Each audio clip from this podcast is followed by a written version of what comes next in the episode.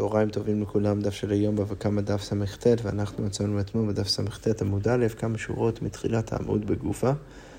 ושוב, רגע לפני שניכנס חזרה לתוך הלימוד שלנו, רק נקדיש את הלימוד לתפילה, לכולנו, לעם ישראל, לכל חיילינו, לכל מי שצריך את תפילותינו, שנשמע בשורות טובות בעזרת השם.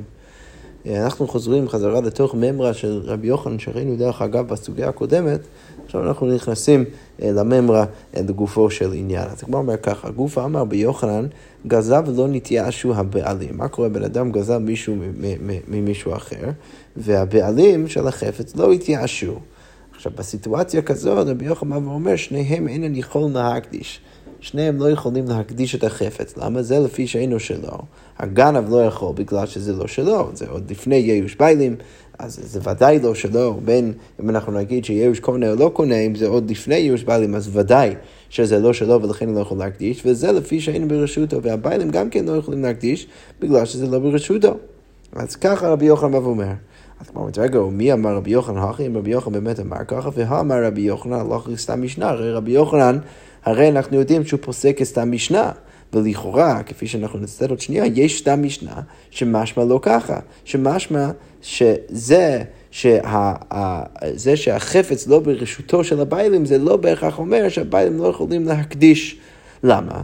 כי הגמרא אומרת, ותנן כתוב במשנה במסכת מייסר שני, שאת הסוף של המשנה הזאת אנחנו ראינו אתמול, וכאן אנחנו רואים את כל המשנה בהקשר שלה, כתוב ככה במשנה, המשנה כאן מטפלת בשאלה של קרם רבעי, בואו נזכיר לעצמנו מה זה קרם רבעי, אז אנחנו יודעים, בשלושת השנים הראשונים של הקרם, של שדה בכלל, של פירות, אז אנחנו יודעים שיש לזה דין ערלה, ואז בשנה הרביעית, אז בקרם, כל התבואה, כל הענבים של הקרם נקראים קרם רבעי, ובשדה אחר של, של פירות אחרים, אז, אז זה נקרא נטע רבעי של, של עץ, עץ פרי או משהו כזה, אז, אז כאן המשנה מטפלת בשאלה של קרם רבעי, וקרם רבעי זה בעצם אומר שיש קדושה בהפירות של הקרם, ולכן צריך לקחת אותם ולאכול אותם בקדושה בירושלים, אפשר אולי לפדות אותם, ואז להביא את הכסף לירושלים, מאוד דומה למעשר שני, אבל איך שזה לא יהיה, המשנה כאן כותבת שאם היה קרם רבעי בשדה של מישהו, אז, אז יש בעצם חשש שיש כל מיני אנשים שיעברו דרך השדה ויאכלו מהענבים האלו. אז כדי לסמן לאנשים שמדובר פה על, על שדה שהוא קרם רבעי, שהוא, שהוא, שהוא הקדש, אז מה היו עושים? אז המשנה אומרת, קרם רבעי היו מציינים אותו בכזוזות אדמה, אז היו מציינים אותו בגושים כזה של, של אדמה. היו שמים את זה סביב השדה כדי לסמן את זה שמדובר כאן על קרם שהוא קרם רבעי, כדי לסמן לאנשים לא לאכול. עכשיו, למה ישתמשו דווקא בסימן הזה? אז המשנה שם ממשיכה ואומרת, סימן הקיא אדמה. אז הסימן, הגמרא בעצם מסבירה שהסימן הוא בדיוק כמו אה, אה, האדמה. מה הכוונה? מה אדמה היא כהנה מינה? כמו שאדמה שהשתמשו בו כדי לסמן את הקרם רבעי, אז זה משהו שאתה יכול ליהנות ממנו, אתה משתמש באדמה כדי לנטוע דברים בתוכו ש- ש- שיגדלו, ואז אתה יכול ליהנות ממנו, אז אף הינמי כי מפרקה שרי להתענויי מינה. אז כמו כן, הקרם רבעי, אם אתה רוצה לפרוק את זה, לפדות את הקדושה בהקרם ולהעביר את זה, לחלל את, את, את הקרם רבעי ולהעביר את הקדושה למעות, למטבעות, אז אתה יכול לעשות את זה, ואז אתה יכול ליהנות. אז כמו שיש פוטנציאל ליהנות מהאדמה, אז כמו כן יש פוטנציאל ל- ל- ליהנות מהקרם רבעי, ולכן משתמשים בסימן הזה כדי לסמן קרם רבעי. אוקיי, אם יש שדה שהוא לא קרם רבעי אלא של ערלה, אז המשנה אומרת ושל ערלה, אז איך מסמנים? בחרסית, משתמשים באיזה חרס קטן, ש- ש- ש- זה דבר שאי אפשר להשתמש בו, משתמשים בזה, שמים את זה סביב השדה כדי לסמן שהשדה הזה הוא שדה של ערלה. למה משתמשים דווקא בזה? אז הגמרא אומרת שוב, סימנה כחרסית. מה החרסית שאין הנה מינה? כמו שחרסית, איזה, איזשהו שבר של חרס, אתה לא יכול ליהנות ממנו, אז אף היי, דלית בי הנה מינה. אז כמו כן, הערלה זה משהו שאתה לא יכול ליהנות ממנו בכלל, אתה לא יכול לפדות את זה, אין שום סיכוי, אין שום סיטואציה שבו אתה יכול ליהנות מערלה, ולכן מסמנים את זה עם חרסית.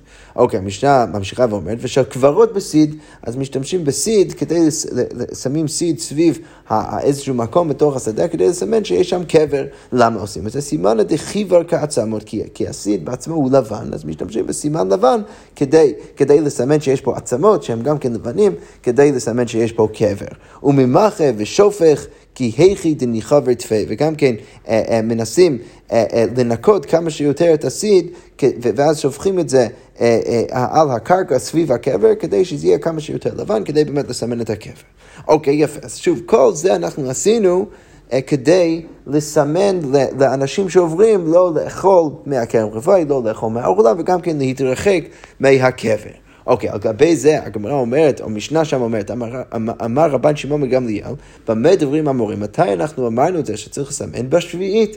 זה צריך לסמן בשביעית, למה? כי בשביעית, מה אנחנו יודעים? הגמרא אומרת, זה הפקר נינו, כי בשלב הזה, הרי הבן אדם צריך להפקיר את כל השדה שלו, ולכן יש באמת חשש ש, שבצורה לגיטימית אנשים מסתובבים בשדות ואוכלים מהשדה, ולכן צריך באמת לסמן שאת מהשדה הזה, זה אומנם הפקר, והשדה הזה אתה לא יכול לאכול כי זה ערלה, או מהשדה הזה אתה לא יכול לאכול כי זה קרם רבעי. אז רבן שמעון בן גמליאל אומר שדווקא בשביעי צריך לסמן, אבל בשאר שני שבוע, אבל בשאר, בשאר השנים, בסבב של השמיטה, שזה לא הפקר, אז מה רבן שמעון בן גמליאל אומר? הלעיתהו לרשע וימות. דווקא הפוך, רבן שמעון בן גמליאל בא ואומר, אתה לא אמור לסמן את זה, למה אתה לא אמור לסמן את זה? כי, כי, כי, כי זה גזל, זה מאוד יפה שאתה, שאתה מנסה לסמן שאנשים לא אמורים לאכול מהשדה הזה, וגם ככה הם לא אמורים לאכול את זה, כי למה? כי זה נקרא גזל, בן אדם לא יכול סתם להיכנס לשדה שמישהו אחר ולאכול, ולכן רבן שמעון בן גמליאל בא ואומר שבשאר שנות הסבב של השמיטה, אז דווקא מתאים לא לסמן, כי, כי, כי, כי גם ככה אנשים לא אמורים לאכול, ואם הם באים לאכול, שיקבלו את העונש, כי הם גוזלים את הדברים, הם לא אמורים לאכול, ולכן שיקבלו את העונש מזה שהם אכלו ערלה, מזה שהם אכלו קרם רבעי. ולכן, שוב, בשנים האלה אנחנו לא אמורים לסמן, כך סובר, כך בא ואומר רבן שמעון בן גמליאל. אוקיי, על גבי זה, המשנה מספרת לנו, וזה החלק שאנחנו ראינו אתמול, והצנועים, אז אם היה איזה בעל השדה שהוא, שהוא, שהוא, שהוא יותר צנוע, אז מה הוא היה עושה?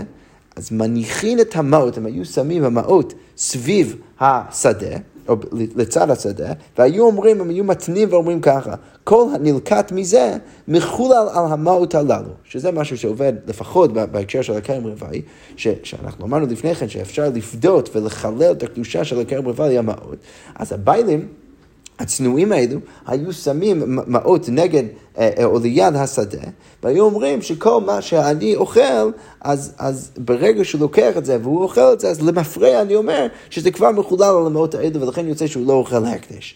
עכשיו, זה בעצם החלק שרלוונטי לענייננו. למה?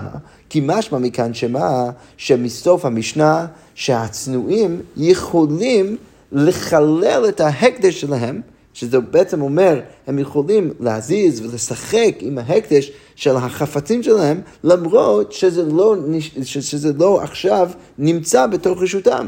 כי מה מדובר, מה מדובר? כאן מדובר מכך שהבן אדם לקח את האוכל מהשדה שלו, הוא לקח את הענבים, והצנועים אומרים שכל הנלקט מזה, כל מי שלקח מהשדה הזה, או כל דבר ש, ש, ש, ש, שנלקח מהשדה שלי, אז למפרע אני אומר שזה מחולל, שזה אומר שכבר ברגע שזה בידיים של השני שהוא לקח את זה, עוד הבעלים יכולים לחלל את זה על גבי המעות.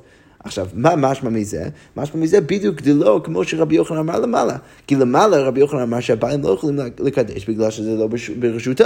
וכאן פתאום אנחנו רואים שהוא כן יכול לחלל את הקדושה של הקרם רבעי על מעות, למרות שזה כבר לא נחשב ברשותו.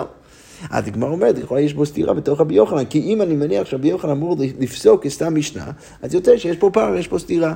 אז הגמרא אומרת, מה אולי תרצה להגיד? וכי תימה, מה נתן הצנועים, רבן שמעון בן גמליאל? אז הגמרא אומרת, אולי, מה תרצה להגיד? תרצה להגיד שאם אנחנו זוכרים נכון, לפני שהבאנו את המקרה של הצנועים, מי ציטטנו? ציטטנו לא סתם משנה, אלא רבן שמעון בן גמליאל.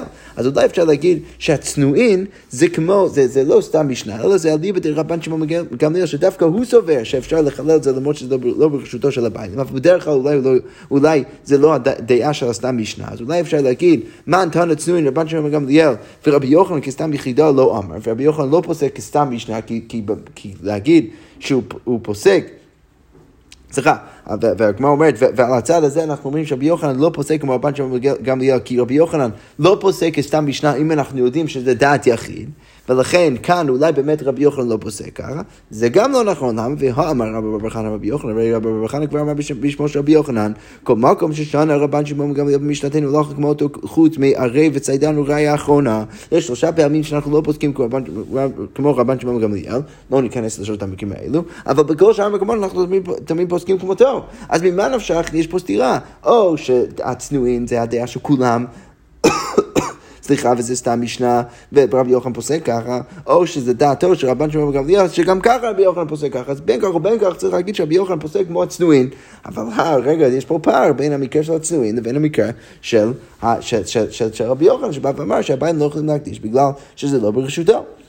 מה אומרת לו? אמרי, לא תהיה, אין לך להם, באמת צריך להגיד שרבי יוחנן פוסק כמו הצנועים, אלא שמה? שצריך להגיד שהגיוסה שיש לנו בביתה צריך לשנות אותה טיפה. צריך להגיד, אמרי, כמו אומרת, לא תהיה הכל הנלקט מזה, אל תחשוב שמה שהצנועים אומרים זה כל הנלקט מזה, אלא אימה כל המתלקט מזה, שהאמירה היא שאני מחלל את ההקדש עוד על מה ש... על, על, על, על הענבים, עוד לפני שהבן אדם השני מגיע ולוקח את זה.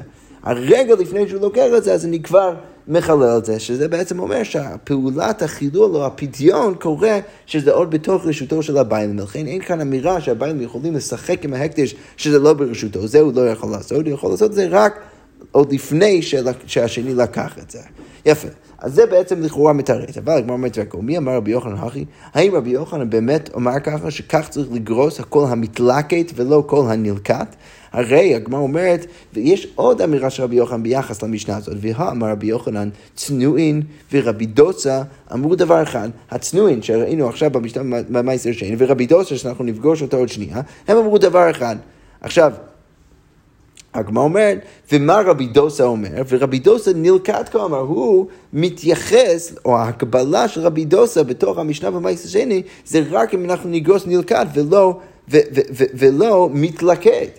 ולכן אם אני, אנחנו יודעים שרבי יוחנן סובר שהצנועים ורבי דוסה אמרו דבר אחד, ולפי ההקבלה של רבי דוסה, כפי שאנחנו נפגוש את רבי דוסה עוד שנייה, לפי המקרה המקביל לרבי דוסה בתוך המשנה במייסר שני, זה הגרסה של נלקט ולא מתלקט. אז יוצא שדווקא צריך להגיד שרבי יוחנן גורס נלקט, ואם אנחנו מניחים שרבי יוחנן פוסק כמו הצנועים, או כמו, כמו ההנחה ש, שהמקרה שהצנועים מניח, אז יוצא שאנחנו חזרנו לתוך הסתירה, בתוך רבי יוחנן. עכשיו, מאיפה אנחנו יודעים שרבי דוסה, המקביל לרבי דוסה, זה נלקט? אז באמת, איתנו כתוב בברייתא, רבי יהודה אומר, שחרית, בעל הבית עומד, עומד ואומר, כל שילקטו עניים היום, יהי הפקר. אז, אז רבי יוחנן אומר, ש, שבעל הבית יכול לעמוד, לפעמים בעל הבית רוצה לעזור לעניים.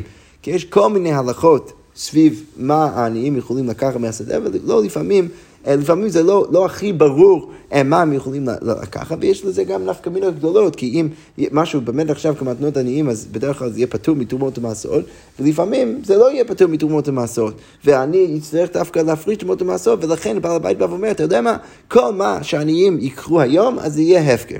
עכשיו, לפי ניסוח של רבי יהודה, הוא צריך להגיד שאני מפקיר את זה עוד לפני שזה מגיע לידיים של העניים. ולכן כל מה שהם ייקחו בעתיד, אז הוא, כבר מעכשיו הוא לכאורה יהיה הפקר. אבל רבי דוסה אומר, לאיתותי ערב אומר, אז, אז, אז רבי יהודה אומר שצריך לקום בבוקר ולהגיד את זה לפני, ורבי דוסה בא ואומר, לא, דווקא בהגעת הערב הוא צריך לעמוד ולהגיד מה, אומר, כל שלקטו אני ימי הפקר. משמע מזה שרבי דוסה בא ואומר, שצריך להסתכל אחור ולהגיד כל מה שהם לקחו, אז עכשיו אני מפקיר את זה. עכשיו, ברור שההקבלה לרבי דוסה במשנה במייסר שני, זה המקרה של נלקט ולא מתלקט, מה שכבר קרה.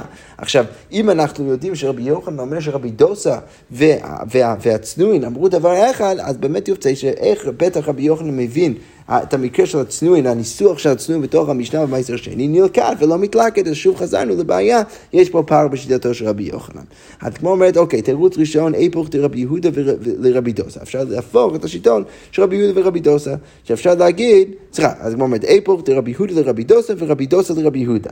ואז יוצא שרבי דוסה הוא ההוא שאומר שצריך לעמוד בבוקר ולהגיד כל מה שעתיד העניים לבוא ולקחת יהיה הפקר. ואז יוצא שכשרבי יוחנן אומר שרבי דוסה מקביל לצנועין, אז דווקא צריך לגרוס בדיוק כמו שרצינו לתרץ למעלה, מתלקה ולא נלקט והכל בסדר גמור. אבל עכשיו הגמרא אומרת, רגע, המאי הפכת מתנית, למה אתה הופך את המשנה, את, הב... את הברייתא שהבאנו עכשיו, המחלוקת בין רבי יהודה ורבי דוסה, למה אתה הופך את זה? אף חי לרבי יוחנן, ואימה צנועין, ורבי יהודה אמרו דבר אחד, אולי תהפוך את, את, את הממה של רבי יוחנן, במקום להפוך את רבי יהודה ורבי דוסה, תגיד שבמקום שרבי יוחנן אומר, שהצנועין ורבי דוסה אמרו דבר אחד, תגיד, והצנועין ורבי יהודה אמרו דבר אחד, ואז יוצא שבכל מקרה תרצה, שרבי יהודה אומר, שצריך לעמוד בבוקר ולהגיד כל מה שעתידים העניים לבוא ולקח, אז יהיה הפקר. כמו כן, הצנועים אומרים, כל המתלקת יהיה מחולל על הכסף, ואז יוצא שבכל מקרה תרצה, למה אתה כל כך בטוח, צריך להפוך רבי יהודה ורבי דוסה, ולא המאמר של רבי יוחנן. כמו אומרת לו, אמרי, לא סגת ולא מתהפכה מתניתא. לא, בכל מקרה היינו צריכים להפוך את הברייתא. למה? דבהא מתניתין קטני דאיתלי לרבי יהודה ברירא, כי לפי הגרסה של הברייתא עכשיו זה יוצא, שלרבי יהודה סובר שיש ברירא. למה? כי מה רבי יהודה בעצם בא ואומר? הוא בא ואומר שאני עכשיו בא ואומר שכל מה שהעניים עתידים לקחת, למפרע אני בעצם אומר שהוא היה הפקר. אז, אז, אז, אז אני מברר למפרע שבעצם הדבר הזה היה הפקר, שזה בעצם אומר שרבי יהודה סובר שיש ברירה, אתה יכול להסתכל על משהו, להגיד שמפרע בעצם ביררת שתמיד היה ככה כל הזמן. אבל מה אנחנו יודעים שרבי יהודה סובר? משמע, הנה לרבי יהודה בעמא דלית לי ברירה, אבל אנחנו יודעים שרבי יהודה בדרך כלל סובר שאין ברירה. למה תתנן? כתוב במשנה, במסכת דמאי, אז, וכאן השאלה היא אם בן אדם יכול לקחת יין, ועוד לפני, ו- ולשתות את היין עוד לפני שמפריס ממנו תרומות ומעשרות. אז כתוב שם במשנה, לוקח יין בין הכותים, אומר, אז הוא, הוא יכול להגיד שני לוגין שאני עתיד להפריש הרי אין תרומה, עשרה מייסר ראשון, תשע מייסר שני, הוא מייחל ושוטה מיד ורבי מאיר. אז רבי אומר, הוא יכול עוד לשתות לפני שהוא מפריש ממנו תרומות ומעשרות, הוא יכול להגיד משהו ישיר בסוף, אז למפרע אני בא ואומר, אני מברר שזה היה המייסר והתרומה כל הזמן. אז רבי מאיר סובר שיש ברירה, אבל שאר התנאים, רבי יהודה ורבי יוסי ורבי שמעון אוסרים, ואומרים, אתה לא יכול לעשות את זה, אבל כי אין ברירה. אז הגמרא אומרת ש... ש... למה אנחנו הפכנו את רבי דוסה ורבי יהודה ולא הפכנו את רבי יוחנן? כי גם ככה היינו צריכים להפוך את רבי דוסה ורבי יהודה. למה? כי, כי אם לא היינו הופכים את רבי דוסה ורבי יהודה, אז היה יוצא שרבי יהודה לא עקבי. כי בברייתא לגבי ההפקר של עניים, לכאורה משמע שכרגע בגרסה המקורית של הברייתא, אז יוצא שרבי יהודה סובר שיש ברירה, ובמשנה מסכת דמאי אנחנו רואים שהוא סובר שאין ברירה, ולכן בכל מקרה היינו צריכים להפוך את השיטה, ולהגיד שדווקא רבי יהודה הוא ההוא שסובר שאין ברירה, שהוא צריך לעמוד בערב ולהגיד שכל מה שלקטו העניים, אז עכשיו זה הפקר, וזה דווקא רבי דוסה שאומר שצריך לעמוד בבוקר ולהגיד שמה שהם עתידים לקחת זה יהיה הפקר, ואז יוצא שאם אנחנו אומרים שרבי דוסה והמשנה במייסר שני לגבי הצנועים הם מקבילים, אז זה בדיוק הגרסה שאנחנו רוצים במשנה במייסר שני, שזה לא כל הנלקט אלא כל המתלקט, אבל אין חינמי שאחרי שהם כבר לקחו, אז הבאים לא יכולים לשחק עם ההקדש של הדבר.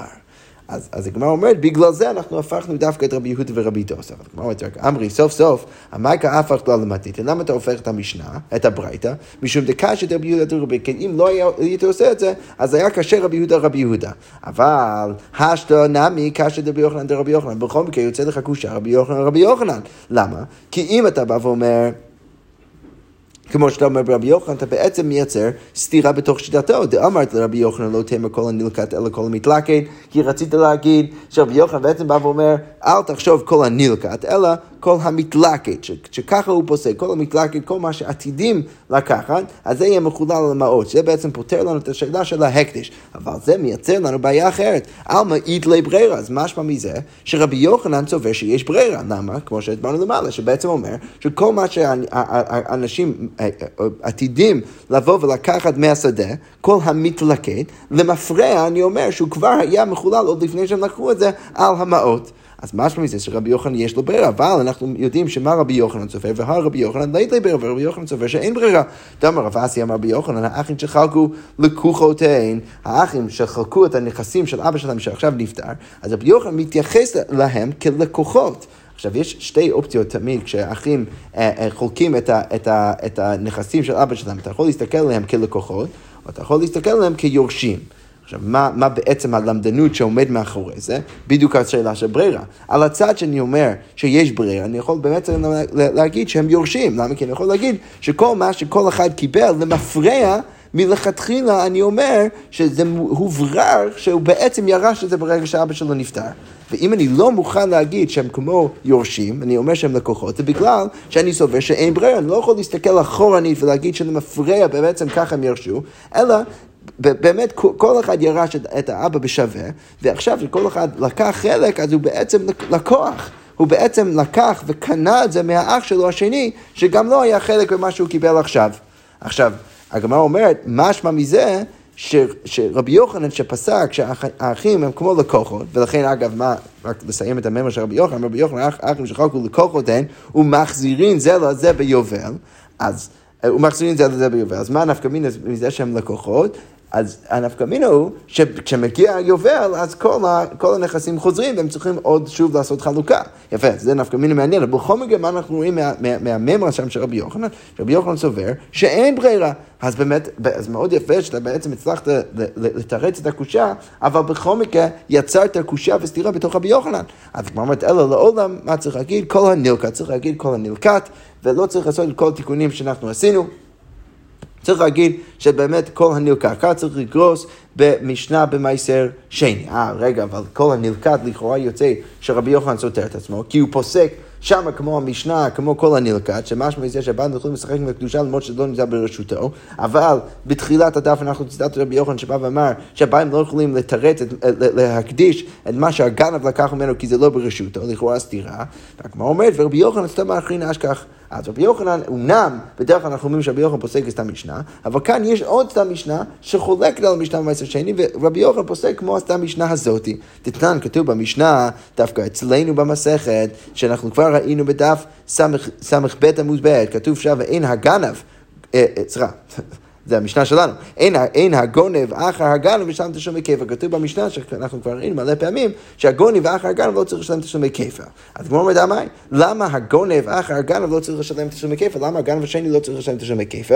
כמו אומרת בשלמה, לגנב ראשון לא משלם וגונב מבית האיש. אני מבין למה הוא לא משלם לגנב הראשון, כי הרי כתוב בתורה וגונב מבית האיש ולא מבית הגנב, ולכן כשהוא גונב מהגנב מבית הגנב לא צריך לשלם לו כיפה.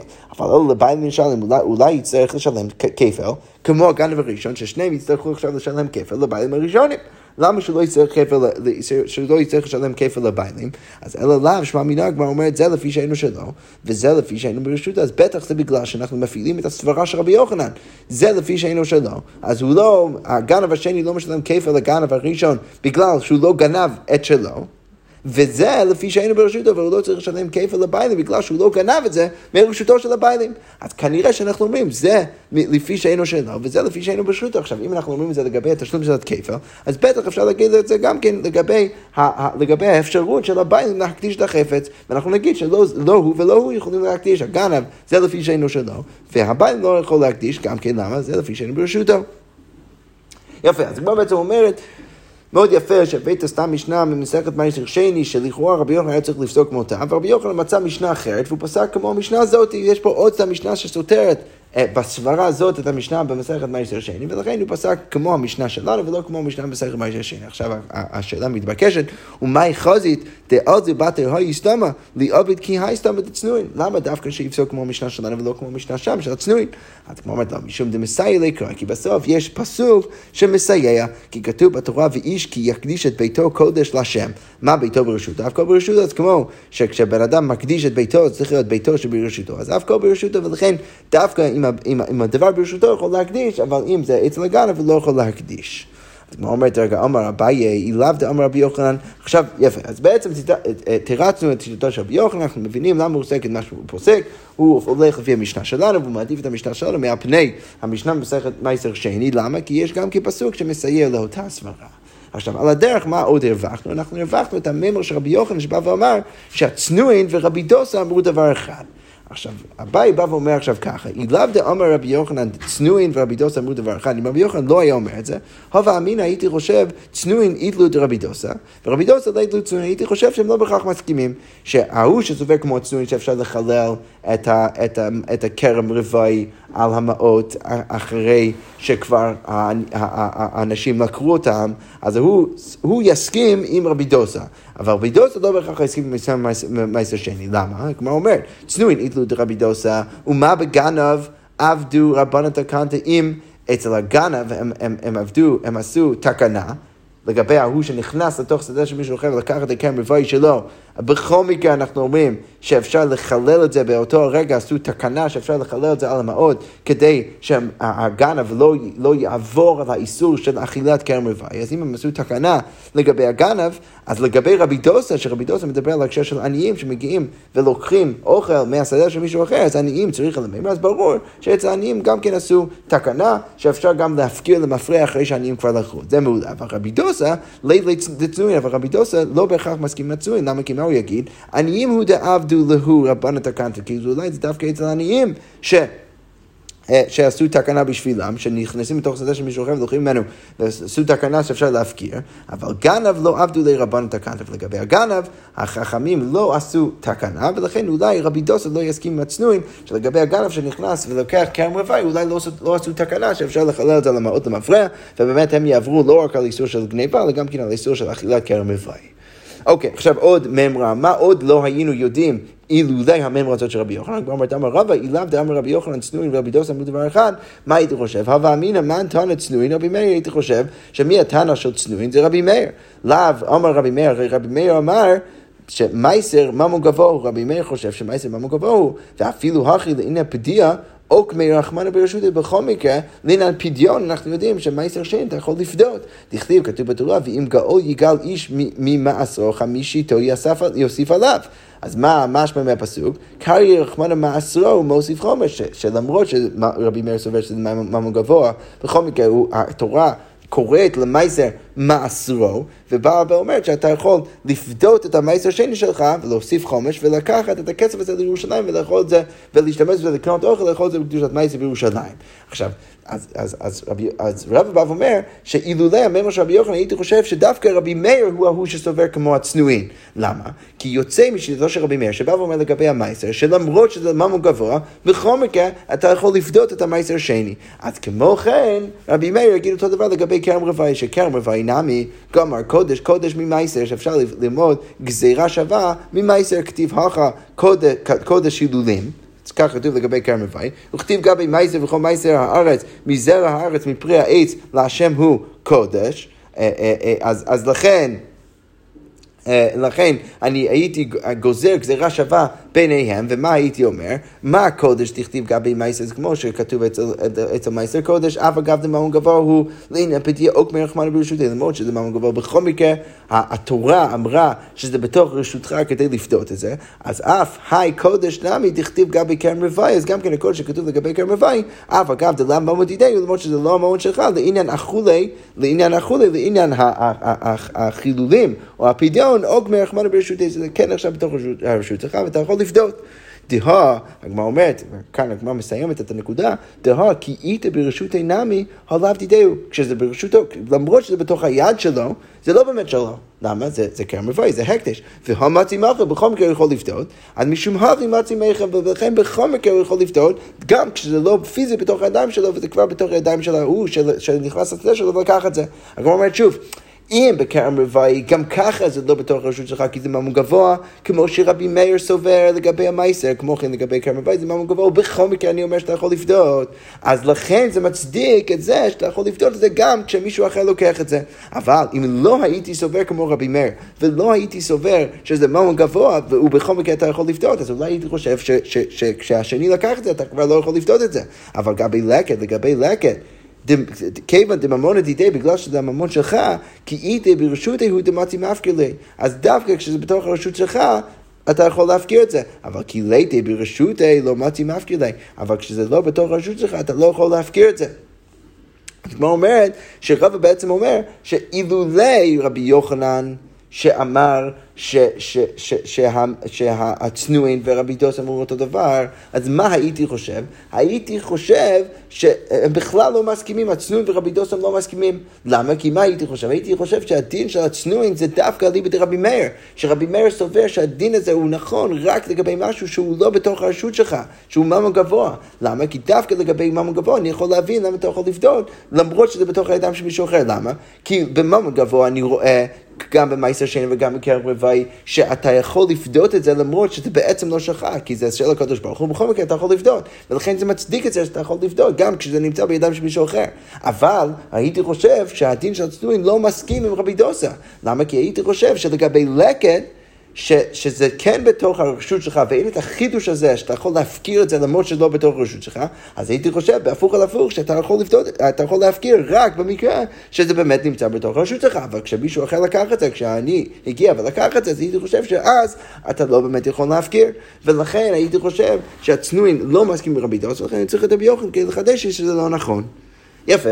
אוקיי, עוד חידוש שלמדנו מרבי יוחנן, אמר רבינו, אליו דאמר רבי יוחנן, צנועים ורבי דוסה אמרו דבר אחד, הווה אמינא, מה הייתי חושב? מה נתן לצנועים? הייתי חושב שמי התנא של צנועים? רבי דוסה.